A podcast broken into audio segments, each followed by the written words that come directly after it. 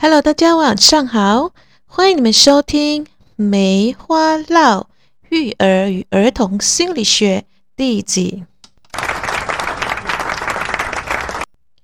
在我的育儿经验的分享里面，有很多身边的父母比较惊讶的，其中一点是我的孩子的语言能力。我记得在我女儿两岁半的时候，有一次我们在外面吃饭，我旁边坐着一家人，他们就轻声细语的在讨论东西。他们离开前，终于忍不住问我一句话：“请问你的女儿几岁？”我回答他们两岁半。身边比较年轻的女士就回答：“就跟你说吧，不是五岁。”比较年长的阿姨就露出了很惊讶的表情。两岁半，为什么可以这么流利的说话呢？其实这也不是第一次，身边的人向我反馈此事。很多身边的人，包括陌生人，都会很好奇，为什么我的孩子年纪小就能够流利的沟通和表达。我儿子一岁半的时候就能够说简单的故事。三岁朗读故事书，原因是什么呢？其实他们并不是完全是天生的语言天才，然而是训练出来的。意思是每一个孩子用对方法都可以成为语言高手。这就是今天要和大家分享的内容——语言的奥秘。其实语言是上帝创造很奥秘和神奇的一件事。因为有共同的语言，我们可以去彼此沟通。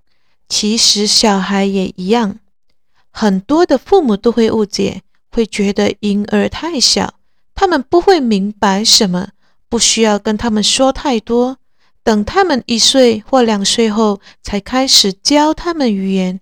其实这是错误的。我们每一个人从出生的第一天就开始有学习语言的能力。什么？从出生的第一天，我有听错吗？是的，没错，这就是从第一天开始，甚至有在母胎时，我们就可以胎教。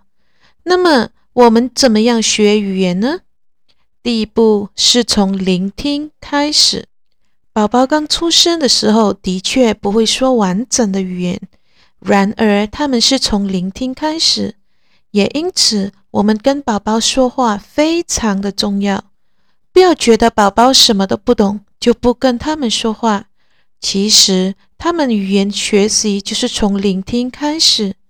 比如，当他们醒着的时候，就跟他们多说话，说说爸爸妈妈，说说他身边的人事物。他们听久了，就是学习语言的第一步。聆听后，他们怎么样学习语言呢？第二是模仿，这就是为什么很多的宝宝第一句话会说的是爸爸或妈妈，因为那是我们最常跟他们说的单词。除了发音比较简单之外，宝宝是从我们说的话正在模仿。这就是为什么我们很常鼓励身边的父母不要跟他们说宝宝的语言。很多的父母习惯用宝宝的语言跟宝宝沟通，总觉得这样他们会比较容易明白，其实是不正确的。宝宝可以明白的语言，并不是取决于语言多简单，而是我们多常跟他们说，并灌输他们正确的含义。我从来不会跟我的孩子说宝宝话，而是一开始就给他们灌输正确的语言。比如，当宝宝要喝奶的时候，就简单的说单词“奶”或者是 “milk”。每一次喂奶就说一样的单词，听久了，宝宝就能够清楚的明白，原来这个单词的意思就是这个。